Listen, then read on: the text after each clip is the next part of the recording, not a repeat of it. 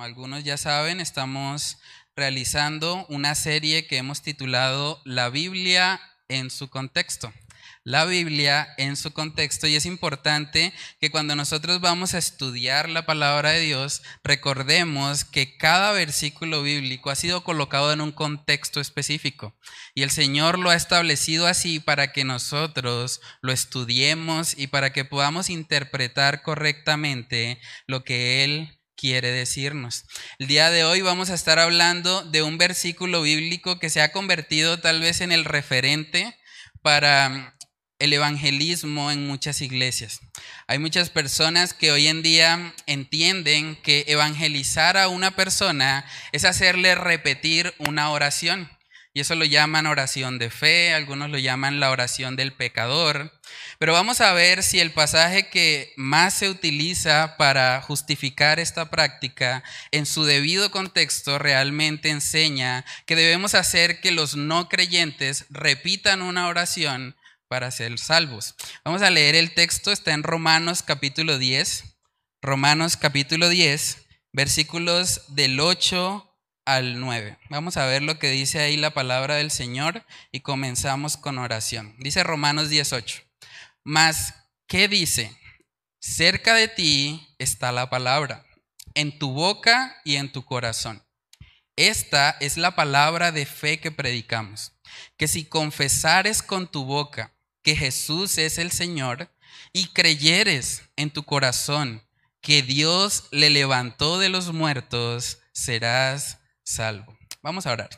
Padre, queremos pedir de tu dirección en esta noche, Señor. Queremos que sea tu Espíritu Santo guiándonos, que sea tu Espíritu Santo iluminándonos por medio de la Escritura, Señor, para que podamos examinar, Señor, si esta práctica de la oración de fe o de repetir una oración siendo dirigidos por otros es algo que, que viene de tu palabra, Señor, o es un método humano que hemos implementado, Señor. Oramos para que sea tu Espíritu Santo redarguyéndonos, convenciéndonos y guiándonos siempre a hacer una iglesia bíblica, una iglesia que esté siempre comprometida con conseguir lo que tú has escrito en tu palabra y convivir conforme a lo que tú nos has revelado, Señor. Oramos para que tú nos ayudes en este tiempo, para que seas tú glorificándote. Te lo pedimos, Señor, en el nombre de Cristo Jesús. Amén y amén.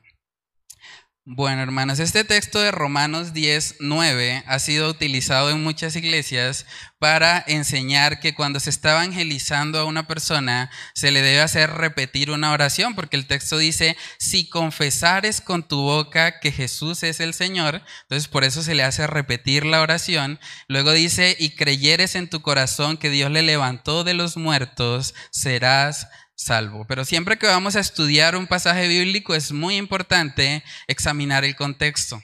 Entonces, para tener el contexto de este pasaje, vamos a Romanos diez, pero vamos a leer desde el capítulo, desde el versículo uno, para poder entender qué es lo que está hablando aquí el apóstol Pablo. Dice Romanos diez uno, hermanos, ciertamente el anhelo de mi corazón y mi oración a Dios por Israel es para salvación.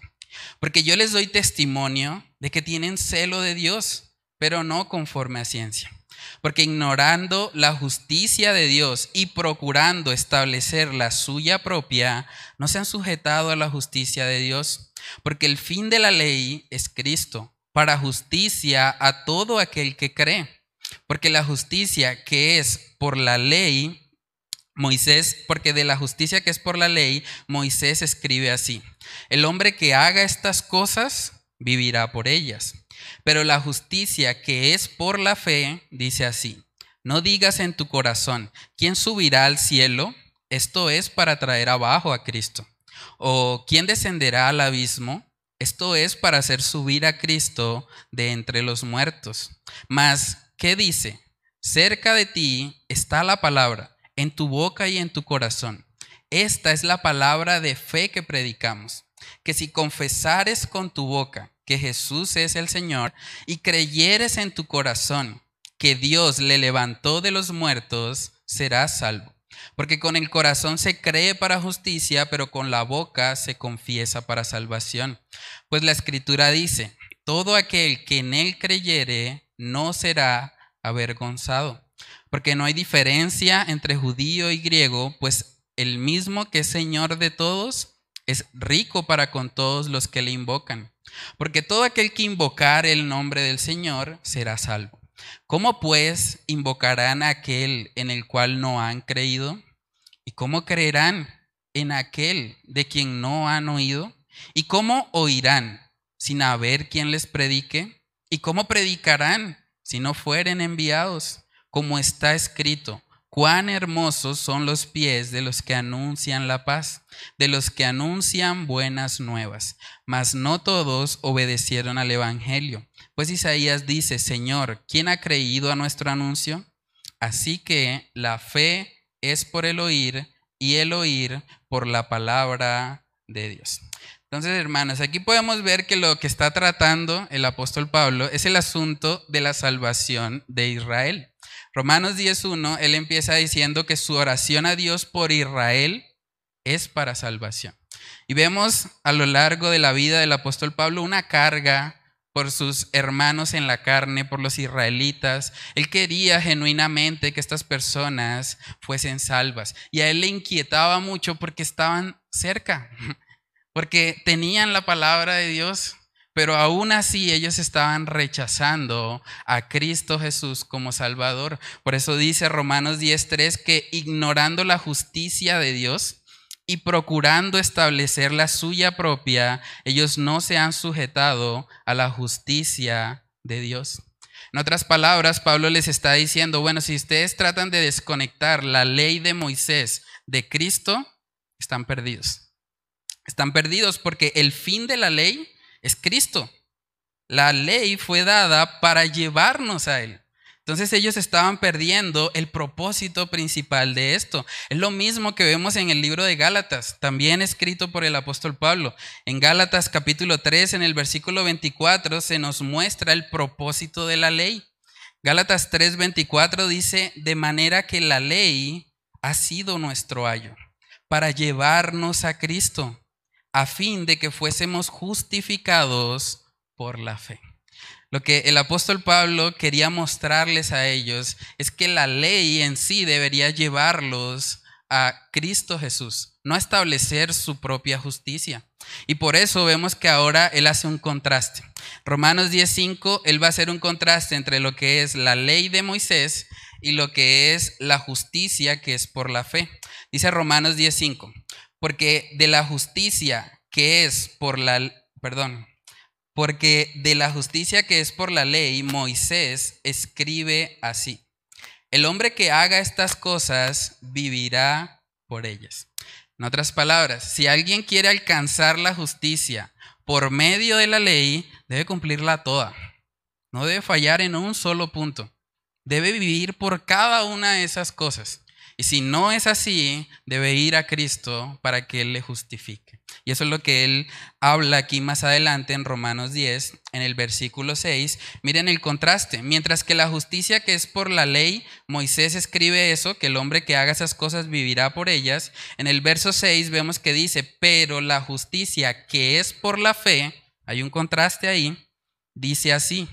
No digas en tu corazón, ¿quién subirá al cielo? Esto es para traer abajo a Cristo. ¿O quién descenderá al abismo? Esto es para hacer subir a Cristo de entre los muertos. Mas ¿qué dices? Cerca de ti está la palabra, en tu boca y en tu corazón. Esta es la palabra de fe que predicamos. Entonces, aquí vemos en Romanos diez que el apóstol Pablo está citando un pasaje del Antiguo Testamento.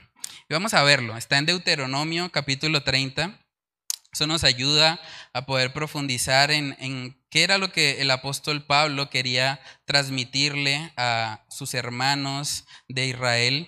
En Deuteronomio capítulo treinta, en el versículo diez vemos lo que el apóstol Pablo está citando. Deuteronomio treinta, en el versículo diez dice lo siguiente: cuando obedecieres a la voz de Jehová tu Dios para guardar sus mandamientos y sus estatutos escritos en este libro de la ley, Cuando te convirtieres a Jehová tu Dios con todo tu corazón y con toda tu alma.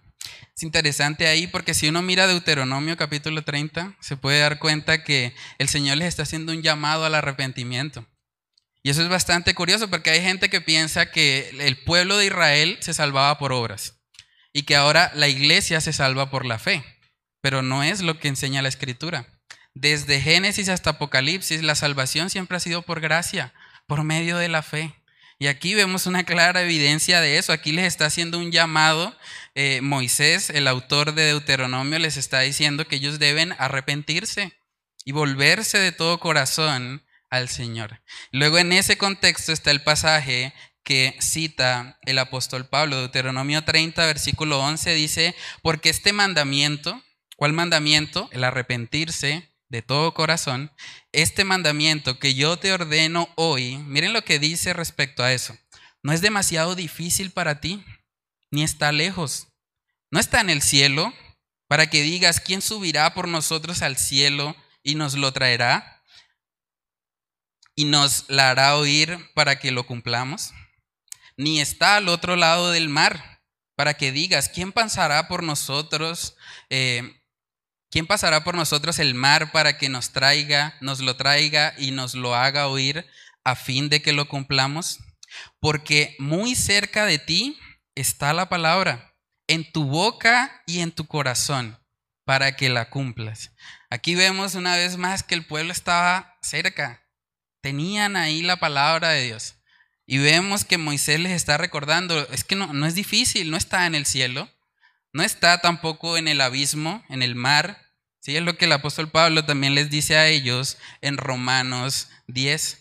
Básicamente, el apóstol Pablo les está diciendo, ustedes no tienen que ir a buscar la justificación o a buscar la justicia en el cielo. Tampoco tienen que descender hasta el abismo. Ya Cristo vino, ya Él hizo todo lo necesario. Por lo tanto, está muy cerca de ti, muy cerca de ti, es lo que dice en el verso ocho. Mas, ¿qué dice? Cerca de ti está la palabra, en tu boca y en tu corazón. Y uno se pregunta, bueno, pero si está tan cerca, ¿qué es lo que les hace falta?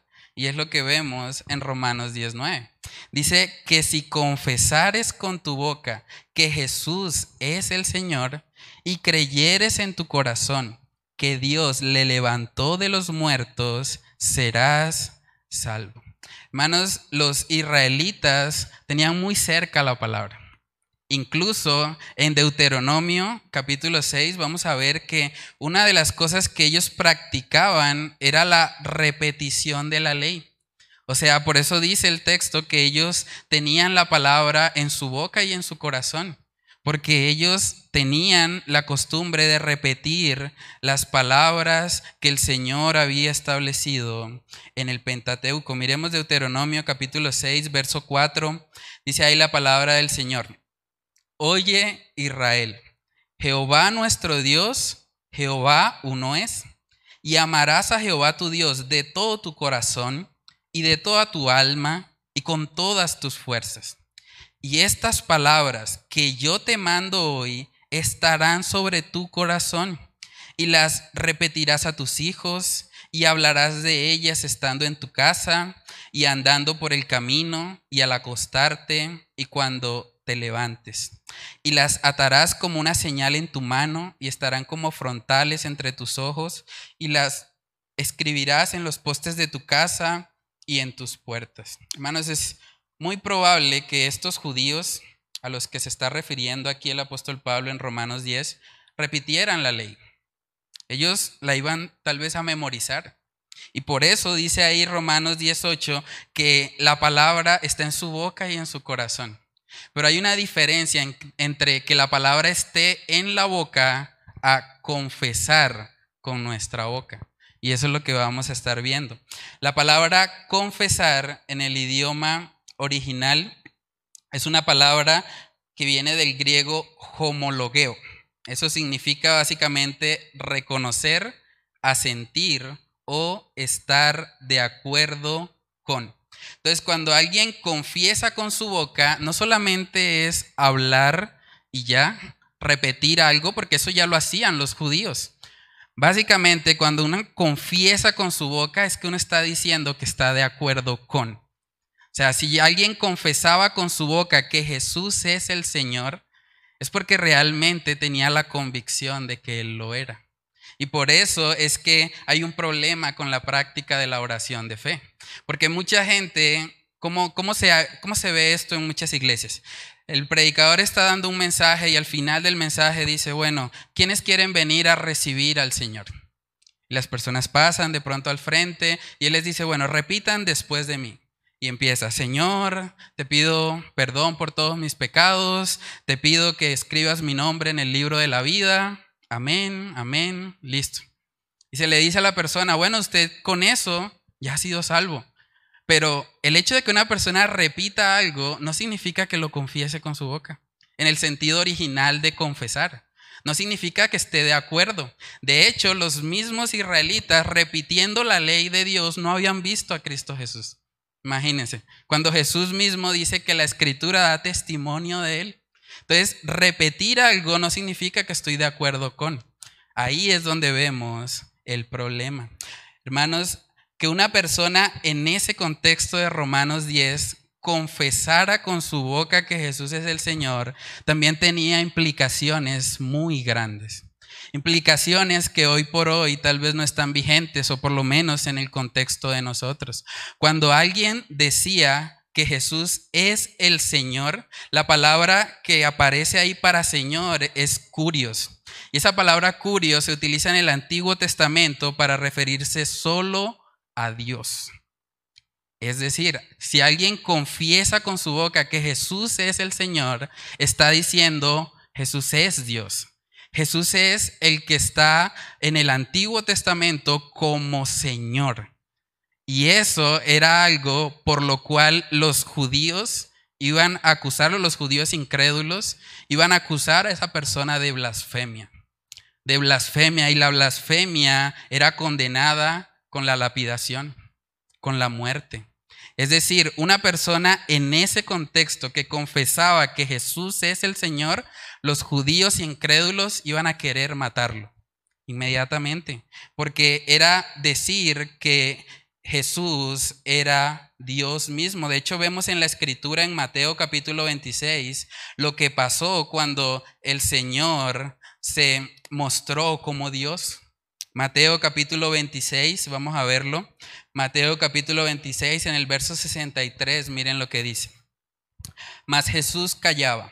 Entonces el sumo sacerdote le dijo, te conjuro por el Dios viviente que nos digas si eres tú el Cristo, el Hijo de Dios. Jesús le dijo, tú lo has dicho. Y además os digo que desde ahora veréis al Hijo del Hombre sentado a la diestra del poder de Dios y viniendo en las nubes del cielo. Entonces el sumo sacerdote rasgó sus vestiduras diciendo, ha blasfemado. ¿Qué más necesidad tenemos de testigos? He aquí ahora mismo habéis oído su blasfemia. ¿Qué os parece? Y respondiendo ellos dijeron, es reo de muerte. Entonces le escupieron en el rostro y le dieron de puñetazos. Y otros le abofeteaban diciendo, profetízanos, Cristo, ¿quién es el que te golpeó? Hermanos, esa es la reacción del pueblo judío cuando Jesús dijo que Él era Dios. Imagínense lo que iba a pasar en el contexto de Roma cuando una persona confesara con su boca que Jesús es el Señor. Esa persona probablemente podría haber sido asesinada inmediatamente por causa de esa confesión. Y es curioso porque también, si lo miramos por el lado de los gentiles, el Imperio Romano establecía que solamente se le podía llamar Señor al emperador. Si alguien confesaba como Señor a una persona diferente al emperador, estaba yendo en contra del imperio más grande de la época. Y por lo tanto, lo que iba a recibir esa persona era muerte, era condenación. De hecho, es curioso porque Romanos capítulo diez fue escrito en el contexto del emperador Nerón. Y Nerón fue uno de los hombres más crueles y sanguinarios con los creyentes. Hay una frase que tomé de un historiador, él se llama Tácito, él vivió en esa época y a pesar de no ser un creyente, él registró cómo eran tratados los creyentes que confesaban a Jesús como Señor. Voy a leerles lo que él dijo. Él dijo, además de matarles, se les hizo servir de entretenimiento para el pueblo. Se les vistió con pieles de bestias para que los perros los mataran a dentelladas. Otros fueron crucificados y a otros se les prendió fuego al caer la noche para que la iluminaran. Nerón hizo que se abrieran sus jardines para esta exhibición. Y en el circo, él mismo ofreció un espectáculo, pues se mezclaba con las gentes disfrutando de conductor de carrozas o daba vueltas en su carroza. Todo esto hizo que se despertara la misericordia del pueblo, pues se veía que no se le destruía para el bien público, sino para satisfacer la crueldad de una persona. Confesar a Jesús como Señor implicaba pagar este precio. Implicaba estar dispuesto a ser lanzado ahí con los leones. Implicaba que esa persona podía morir inmediatamente. O los judíos lo iban a lapidar por blasfemia, o los gentiles se iban a encargar de presentarlo a Nerón y probablemente él iba a ser una antorcha de ellos. Ese era el precio de confesar a Jesús como Señor. Y hoy por hoy mucha gente piensa que confesar a Jesús como Señor es repetir una oración. No tiene nada que ver. Confesar es decir, es estar de acuerdo con y reconocer a Jesús como el único y suficiente Salvador de nuestra vida. Es muy importante que estudiemos el contexto precisamente por eso. También ahí en Romanos diez nueve dice otra cosa, porque no basta solo con confesar. Dice, y creyeres en tu corazón que Dios le levantó de los muertos. Esa frase también es importante analizarla, porque en Romanos dieciocho vemos que ellos tenían la palabra en el corazón, pero una vez más hay una diferencia entre tener la palabra en el corazón y haberla creído en el corazón. Uno puede conocer intelectualmente algo, pero no necesariamente creerlo. Y es ahí donde está la diferencia. Esa palabra creer en el idioma original es la palabra griega pisteuo y significa tener convicción, fe y total confianza en algo. Cuando alguien confía o cuando alguien cree en su corazón que Dios le levantó de los muertos, es porque genuinamente está convencido de eso. Saben que hay mucha gente que aunque sepa intelectualmente que Jesús resucitó de los muertos, realmente no lo cree. Yo creo que si nosotros le hiciéramos un examen a todos los colombianos, la mayoría de los colombianos sabe eso, y les preguntáramos acerca de si Jesús resucitó, probablemente van a responder que sí. Incluso algunos van a decir, sí, fue el tercer día. O algunos van a decir, y está sentado a la diestra del Padre. Pero el hecho de saber eso intelectualmente no significa que lo hayan creído en su corazón. Es posible que uno conozca algo, pero aún así no lo crea. Y eso es lo que el apóstol Pablo quiere evitar. Los israelitas conocían en su corazón, sí, sabían la palabra, sí, pero no la habían creído en su corazón. No habían visto a Cristo como el Señor. En Santiago capítulo dos, versículo diecinueve, también se nos habla de una fe que es como la de los demonios.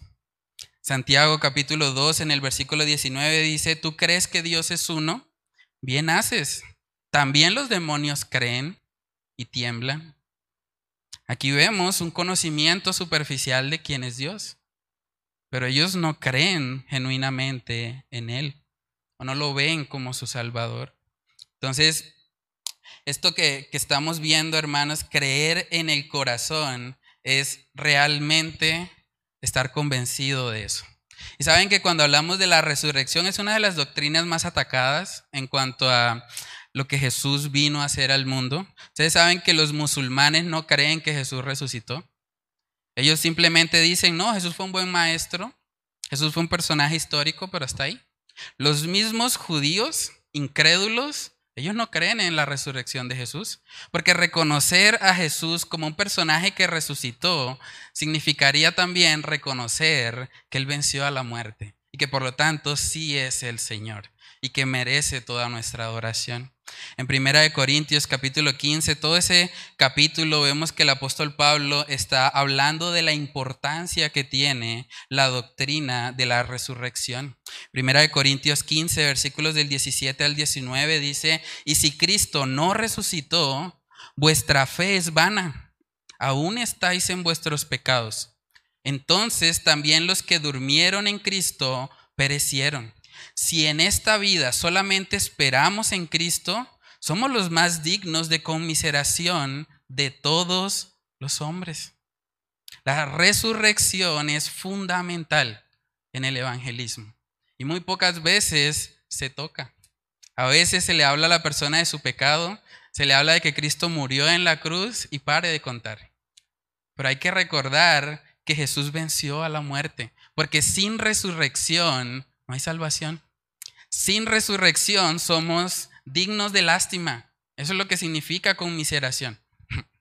Entonces es muy importante cuando vamos a presentar el evangelio a alguien que lo presentemos completo, que le hablemos de que Jesús vino al mundo, vivió la vida que ninguno ha podido vivir, murió pero resucitó al tercer día y que ahora está intercediendo por nosotros delante del Padre. Es muy importante que hagamos la presentación completa del evangelio para que las personas puedan creerlo en su corazón. Entonces, usted podría estar pensando, bueno, pero entonces ¿es malo que alguien confiese con sus labios a Jesús? Bueno, la respuesta es que no. No es malo en sí mismo, pero debemos entender que la verdadera confesión siempre es precedida por la convicción. Si la persona no ha entendido primeramente, si no ha creído, no va a confesar. Porque confesar es estar de acuerdo con, es confesar que Jesús es el Señor. Y saben que cuando una persona genuinamente cree en el evangelio, ella sola va a confesar a Jesús como su Señor. Es lo que vemos también en la palabra. Cuando nosotros vemos la conversión del apóstol Pablo, por ejemplo, no vemos que le hicieran repetir una oración de fe. Pero fue un hombre que andaba confesando al mundo que Jesús es el Señor. ¿Por qué? Porque cuando nuestro corazón es transformado, dice la palabra que de la abundancia del corazón habla la boca. Lucas capítulo seis, verso cuarenta y cinco, vamos a ver eso. Dice ahí la palabra: el hombre bueno, del buen tesoro de su corazón, saca lo bueno. Y el hombre malo, del mal tesoro de su corazón, saca lo malo. Porque de la abundancia del corazón habla la boca. Hermanos, si alguien genuinamente cree el evangelio y tiene ese tesoro en su corazón, naturalmente lo va a confesar. Él lo va a confesar porque es lo que el Señor produce en nosotros. Nosotros cuando hemos creído en el evangelio tenemos la necesidad de mostrarle al mundo que somos de Él. De hecho, eso es lo que hacemos con el bautismo. El bautismo es un reconocimiento público de que Jesús es nuestro Señor. Por eso, lo siguiente que vemos después de creer es bautizarse. Porque cuando yo me bautizo, yo confieso ante el mundo que le pertenezco a Él, que Él es mi Señor. Y eso es muy importante entenderlo. Romanos capítulo diez, en el verso diez, vemos que se aclara esto. Romanos diez, diez dice: porque con el corazón se cree para justicia, pero con la boca se confiesa para salvación. Es importante también aclarar ahí que no está diciendo que la confesión sea un requisito para la salvación, porque si así fuera, entonces estaríamos hablando de salvación por obras. No es que confesar me salve, es que si he creído voy a confesar. Si he creído genuinamente en el evangelio, eso me va a llevar a testificar a otros quién es mi Señor y también hacerles un llamado a ellos al arrepentimiento. Por eso vemos que de ahí en adelante, Romanos diez, el énfasis principal de todo el capítulo está en la fe. En la fe, y nos dice ahí más adelante que la fe viene por el oír. Romanos diez, verso once dice: pues la escritura dice, todo aquel que en Él creyere no será avergonzado. Porque no hay diferencia entre judío y griego, pues el mismo que es Señor de todos es rico para con todos los que le invocan. Porque todo aquel que invocare el nombre del Señor será salvo. ¿Cómo pues invocarán a aquel en el cual no han creído? ¿Y cómo creerán en aquel de quien no han oído? ¿Y cómo oirán sin haber quien les predique? ¿Y cómo predicarán si no fueren enviados? Como está escrito, cuán hermosos son los pies de los que anuncian la paz, de los que anuncian buenas nuevas. Mas no todos obedecieron al evangelio. Pues Isaías dice, Señor, ¿quién ha creído a nuestro anuncio? Así que la fe es por el oír, y el oír por la palabra de Dios. El énfasis del evangelismo está en llevar la palabra de Dios a los oídos, porque así es como llega la fe. La fe viene por el oír. Entonces no debemos estar enfocados cuando evangelizamos a una persona en que repita una oración. Yo sé que hay muchas iglesias que hacen eso, incluso llevan una lista y van colocando ahí, bueno, tenemos doscientos salvos. Pero nosotros no podemos declarar a una persona salva simplemente porque repite una oración. No podemos hacer eso, a la luz de la palabra no podemos hacerlo. Yo les puedo decir también a manera de testimonio, yo hice muchas veces la oración de fe. Porque en la iglesia donde yo estaba me enseñaban que la salvación se perdía cada vez que uno peca. Entonces, imagínense todos los pecados que yo cometía, tenía que ir constantemente, bueno, hagámosla por si acaso.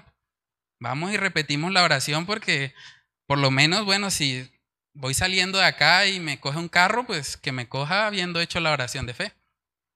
Y es lo que produce este tipo de doctrina, porque hace que la gente esté enfocada en lo que no debe estar enfocada. No se trata de si hiciste una oración o no, se trata de si tú has creído en Cristo, si tienes esa fe salvadora, si Él es tu Señor, si lo sigues confesando como el único y suficiente Salvador de su vida. Entonces, hermanos, el contexto inmediato que nos muestra, manera de resumen. El apóstol Pablo está hablando de la salvación de los israelitas y de lo cerca que ellos están, porque la palabra está en su boca y en su corazón. Pero también el texto nos muestra que hay una diferencia entre que la palabra esté en la boca y que sea genuinamente confesada con la boca. Y también hay una diferencia entre que la palabra esté en el corazón y que sea creída en el corazón. Entonces, lo que ellos necesitaban era dar ese paso. También vimos que confesar a Cristo como Señor tendría implicaciones muy serias. Solamente los que genuinamente han creído estarían dispuestos a morir, sea a manos de los judíos o sea a manos de los gentiles. Pero solo alguien que genuinamente ha nacido de nuevo y que tiene una convicción real de quién es Jesús, estaría dispuesto a confesar a Jesús como Señor en medio de uno de los imperios más sanguinarios que ha existido. El énfasis principal también que vemos en Romanos diez es la fe.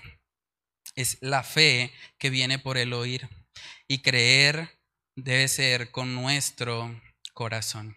Entonces, lo siguiente que miramos cuando estudiamos un texto bíblico es que miramos el contexto de todo el libro. Y vamos a ver, es muy claro en el libro de Romanos, creo que es uno de los libros que defiende muy claramente la doctrina de la justificación por la fe. Romanos capítulo uno, verso dieciséis. Vamos a ver lo que dice ahí la palabra. Dice, porque no me avergüenzo del evangelio, porque es poder de Dios para salvación a todo aquel que cree, al judío primeramente y también al griego. Porque en el evangelio la justicia de Dios se revela por fe y para fe, como está escrito, mas el justo por la fe vivirá. El libro de Romanos enfatiza una y otra vez que es por la fe. Es por creer en Él, no es por repetir una oración, es porque genuinamente lo hayamos recibido en nuestro corazón. En Romanos capítulo tres, versículo veintiuno, dice ahí la palabra, pero ahora, aparte de la ley, se ha manifestado la justicia de Dios, testificada por la ley y por los profetas. La justicia de Dios por medio de la fe en Jesucristo para todos los que creen en Él, porque no hay diferencia, por cuanto todos pecaron y están destituidos de la gloria de Dios. Vemos una vez más, es por fe, la justicia de Dios por medio de la fe. Romanos capítulo cuatro en el versículo trece dice, porque no por la ley fue dada a Abraham o a su descendencia la promesa de que sería heredero del mundo, sino por la justicia de la fe. Porque si los que son de la ley son los herederos, vana resulta la fe y anulada la promesa, pues la ley produce ira, pero donde no hay ley tampoco hay transgresión. Por tanto, es por fe, para que sea por gracia, a fin de que la promesa sea firme para toda su descendencia, no solamente para la que es de la ley, sino también para la que es de la fe de Abraham, el cual es padre de todos nosotros. Una vez más, así como Abraham fue justificado al creer la promesa, de la misma manera el creyente es justificado al creer en Cristo Jesús, a verlo como su Señor y Salvador. Romanos capítulo cinco en el verso uno dice: justificados pues por la fe, tenemos paz para con Dios por medio de nuestro Señor Jesucristo, por quien también tenemos entrada por la fe a esta gracia en la cual estamos firmes y nos gloriamos en la esperanza de la gloria de Dios. El énfasis de todo el libro es la fe. La fe, la confianza en Cristo Jesús. Dejar de confiar en nosotros mismos, en nuestras obras, en, los que pode, en lo que podemos hacer y confiar en lo que Cristo ya hizo. La pregunta es si tú tienes esta fe. Si tú realmente puedes testificar y puedes ver en tu vida evidencias de esa fe. Porque saben que cuando la palabra de Dios nos habla de tener seguridad eterna, seguridad de salvación, nunca nos dice: recuerda si hiciste la oración de fe. Recuerda la fecha que escribiste. Ese, eso es lo que te debe traer seguridad de salvación. No. Más bien, la Biblia dice que debemos examinar el fruto de nuestras vidas. Porque la fe genuina produce obras. La fe genuina no está muerta. La fe genuina produce en nosotros el fruto del Espíritu Santo. Es curioso, hay un evangelista, yo creo que él fue uno de los mayores evangelistas conocidos, por lo menos en el mundo. Él se llama Billy Graham. Se estima que él le predicó el evangelio a más de doscientos millones de personas. Él predicó en ciento ochenta y cinco países diferentes. Y una de las cosas que él hacía era esta práctica de la oración de fe. Al finalizar sus sermones, él les decía: bueno, hagan, repitan conmigo, y empezaba a hacer la oración de fe. ¿Saben qué dijo él al final de su vida? Voy a compartirles esto. Él dijo: si tan solo el cinco por ciento de toda la gente que hizo una profesión de fe durante mis campañas fuera salva, yo estaría contento. O sea, si solo el cinco por ciento de, de todos los que él le predicó, todos los que repitieron esa oración de fe, realmente fueran salvos, él estaría contento. Un evangelista. Porque él reconocía que a pesar de que él le predicó a, a muchas personas, le predicó a presidentes, a gente en eminencia, a la reina de Isabel en Inglaterra. O sea, una cosa impresionante cómo el Señor usó a este hombre. Él reconoce que el método de la oración de fe no trajo conversiones. Los presidentes, muchos de los presidentes a los cuales él le predicó, siguieron siendo impíos. No se convirtieron. Y repitieron una oración. Entonces, no se trata de eso. Cuando nosotros enfatizamos una oración por encima de la predicación del evangelio, vamos a producir falsas conversiones. Y vamos a engañar a las personas. Vamos a decirles que son salvos cuando realmente no lo son. Entonces, el contexto del libro, hermanos, nos muestra que la salvación es solo por la fe en Jesucristo. No enseña en ninguna parte el libro de Romanos que esa fe... que a esa fe se llegue por medio de una oración, sino más bien por medio del oír, y el oír la palabra de Dios. Lo tercero que miramos al estudiar un pasaje bíblico es que miramos el contexto de toda la Biblia. Vamos a ver cómo evangelizaron los discípulos, cómo ellos se encargaron de llevar el mensaje del evangelio a otros. Hechos capítulo dos, ahí vemos la primera predicación del apóstol Pedro en Pentecostés, Hechos capítulo dos. Luego de darles la predicación completa, terminando ya su sermón, Hechos capítulo dos, en el verso treinta y siete, miren lo que, lo que dijo esta gente. Dice: al oír esto, O sea, las personas al oír esto se compungieron de corazón y dijeron a Pedro y a los otros apóstoles: varones hermanos, ¿qué haremos? Verso treinta y ocho, Pedro les dijo: repitan después de mí. ¿Dice eso? No lo dice, ¿cierto? Dice: arrepentíos y bautícese cada uno de vosotros en el nombre de Jesucristo para perdón de los pecados, y recibiréis el don del Espíritu Santo. El apóstol Pedro sabía que la necesidad principal no era que repitieran una oración, era que se arrepintieran, que cambiaran su forma de pensar, que fueran a Cristo Jesús como el único y suficiente Salvador de sus vidas. Esa es la necesidad principal. Nunca vemos en ningún pasaje bíblico a ningún cristiano, ninguno de los discípulos, haciendo que otros repitan una oración de fe. Es un método que nos inventamos, pero que no está establecido en su palabra. En Hechos capítulo dieciséis también vamos a ver eso. Hechos dieciséis, vemos que el apóstol Pablo tiene una oportunidad de oro. O sea, si había un, un momento en el que hubiese sido ideal que alguien hiciera la oración de fe, hubiese sido este. Porque vamos a ver a un hombre desesperado y un hombre que genuinamente eh, podía en ese momento haber repetido la oración. Dice Hechos dieciséis, verso veintisiete. Despertando el carcelero y viendo abiertas las puertas de la cárcel, sacó la espada y se iba a matar, pensando que los presos habían huido. Mas Pablo clamó a gran voz diciendo: no te hagas ningún mal, pues todos estamos aquí. Él entonces, pidiendo luz, se precipitó adentro y temblando, se postró a los pies de Pablo y de Silas, y sacándolos les dijo: señores, ¿qué debo hacer para ser salvo? ¿Ven el desespero de este hombre? Él pudo, Pablo pudo haberle dicho: bueno, repite después de mí, pero no le dijo eso. Verso treinta y uno, ellos dijeron: cree en el Señor Jesucristo y serás salvo tú y tu casa. Y le hablaron la palabra del Señor a él y a todos los que estaban en su casa. Hermanos, siempre el evangelismo se ha tratado de arrepentirse y creer.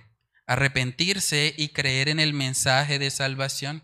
Cuando hablamos de, de insistirle a las personas en esto, eso no quiere decir que seamos indiferentes, ¿sí? A veces cuando las personas eh, de alguna manera atacan la doctrina de, de la oración de fe, y cuando entienden que no está bien como tal practicarla, mucha gente se vuelve más como indolente, como más fría, más dura en su corazón. Pero tampoco eso está bien, porque a pesar de que la oración de fe no salva a nadie, nosotros sí debemos insistirle a las personas que se arrepientan.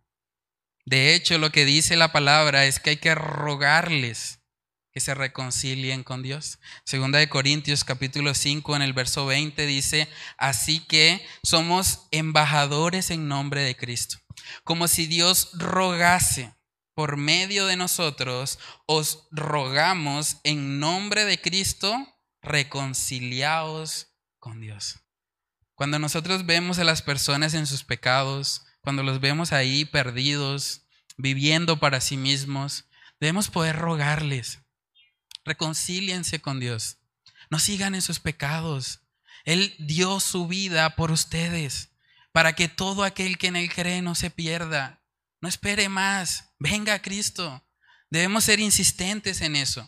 Cuando evangelizamos a alguien, debemos hacerle ver esa urgencia de que necesita arrepentirse. Porque si esa persona muere así en sus pecados, esa persona va a ir a un infierno y va a recibir la justa ira de Dios por causa de sus pecados. Entonces, hermanos, debemos evangelizar como la Biblia nos enseña, no como los hombres nos han enseñado. Debemos permitir que sea la palabra de Dios la que gobierne en nuestras vidas y en la forma en que le predicamos a otros el evangelio. Otra de las consecuencias de esa oración de fe es que mucha gente está poniendo la confianza en que hizo una oración. Y hay personas que hoy por hoy están diciendo: bueno, yo soy salvo, pero viven como el mundo. No hay ninguna diferencia entre ellos y las tinieblas, pero ellos se creen salvos. Y cuando uno les pregunta: pero ¿por qué tú crees que vas a ir al cielo? No, porque ya yo hice la oración de fe. Hermanos, cuando vamos a la palabra de Dios, se nos exhorta a examinarnos, a examinar si estamos en la fe. Segunda de Corintios capítulo trece, en el versículo cinco dice: examinaos a vosotros mismos si estáis en la fe. Probaos a vosotros mismos, o no os conocéis a vosotros mismos que Jesucristo está en vosotros, a menos que estéis reprobados. El énfasis es examinar si estamos en la fe, no examinar si ya hicimos la oración y lo tenemos anotado. No se trata de eso. Se trata de mirar cuál es el fruto de nuestra fe. Lo que dice Santiago capítulo dos, la fe genuina se diferencia de la fe de los demonios en que la fe genuina produce obras, obras que glorifican al Señor. Santiago capítulo dos, verso diecisiete dice: así también la fe, si no tiene obras, es muerta en sí misma. Pero alguno dirá: tú tienes fe y yo tengo obras. Muéstrame tu fe sin tus obras, y yo te mostraré mi fe por mis obras. Santiago está enfatizando aquí: la verdadera fe no está muerta. La verdadera fe produce obras en el creyente. Y es lo que nosotros debemos examinar. ¿Realmente tenemos obras que glorifiquen al Señor? ¿O simplemente decimos que somos cristianos? Porque eso es fácil. Cualquiera puede decir: yo soy cristiano. Pero ¿qué tal si examinamos tu vida? ¿Realmente tu vida se parece a la de los cristianos? ¿Tus prioridades son las prioridades que se ven en un cristiano? Es muy importante eso. No podemos colocar toda nuestra confianza en una profesión de fe que pudo haber sido falsa. Debemos poner nuestra confianza en lo que es el fruto. Primera de Juan capítulo cinco es un libro también que fue escrito con el propósito de que nosotros tengamos seguridad de salvación. Miren lo que dice Primera de Juan capítulo cinco en el verso trece. Dice: estas cosas os he escrito a vosotros que creéis en el nombre del Hijo de Dios, para que sepáis que tenéis vida eterna y para que creáis en el nombre del Hijo de Dios. El libro de Primera de Juan fue escrito para que sepamos que tenemos vida eterna. Si usted estudia todo el libro de Primera de Juan, en ninguna parte habla de una oración, porque no se trata de eso, pero sí habla muy claramente acerca de lo que es el fruto del Espíritu. Un verdadero cristiano ama, ama a sus hermanos, ama a los que le rodean, porque Dios, que es amor, vive en él, y eso se nota, eso se nota. Entonces es muy importante que no pongamos nuestra confianza en haber hecho una oración algún día. Pongamos nuestra confianza en lo que es el fruto del Espíritu Santo, en lo que son las marcas genuinas de un creyente. Entonces, a manera de aplicación, ¿cómo podemos entonces aplicar este pasaje? Ya sabemos que la enseñanza de Romanos diez, del ocho al nueve, no es que evangelicemos haciendo que otros repitan la oración de fe. Tampoco es que pongamos nuestra confianza en una oración. Básicamente lo que está enseñando ahí el texto es que nosotros, si genuinamente hemos creído, estamos dispuestos a confesarle a Él sin importar las consecuencias. Entonces, ¿cómo podemos aplicarlo a nuestra vida? Lo primero es que debemos entender que hacer que otros repitan una oración no es garantía, no es garantía de que hayan sido salvas. Por lo tanto, tratar de llevar un registro de cuántas personas hicieron una oración de fe resulta siendo vano, porque es muy probable que algunas personas repitan eso porque simplemente les dijeron, o porque alguien les, les habló y les dijo: ¿quieres ir al cielo? Claro, todo el mundo quiere ir al cielo, y van a repetir o van a hacer lo necesario para eso. Saben que si la oración de fe genuinamente salvara a las personas, lo mejor que podríamos hacer como iglesia es llevar esa oración a todas partes. Escribamos esa oración en las paredes, o hagamos un evento, un bazar, lo que sea, y digámosle a la gente: te doy un tamal si haces la oración de fe. Si realmente la oración de fe fuese la que salvara. Pero sabemos a la luz de la palabra que no es así. Por eso la segunda aplicación es que no podemos reducir la gran comisión a simplemente repetir una oración. Jesús dijo en Mateo veintiocho, diecinueve que nosotros debemos ir y hacer discípulos a las naciones, enseñándoles que guarden todas las cosas que Él ha mandado. Enseñarles todas esas cosas va mucho más allá que hacerles repetir una oración. La gran comisión demanda mucho más de nosotros. Lo tercero que podemos aplicar es que nuestra seguridad de salvación no puede estar en el hecho de haber hecho una oración algún día. La seguridad de nuestra salvación debe estar en la evidencia del fruto del Espíritu Santo, en ver que genuinamente amamos a otros y no amar como el mundo ama, porque claro, el mundo ama a los que le aman, pero amar a aquellos que son difíciles, amar a aquellos que nos atacan, amar a aquellos que se burlan de nosotros. Ese es el verdadero fruto del Espíritu. También podemos ver la paz.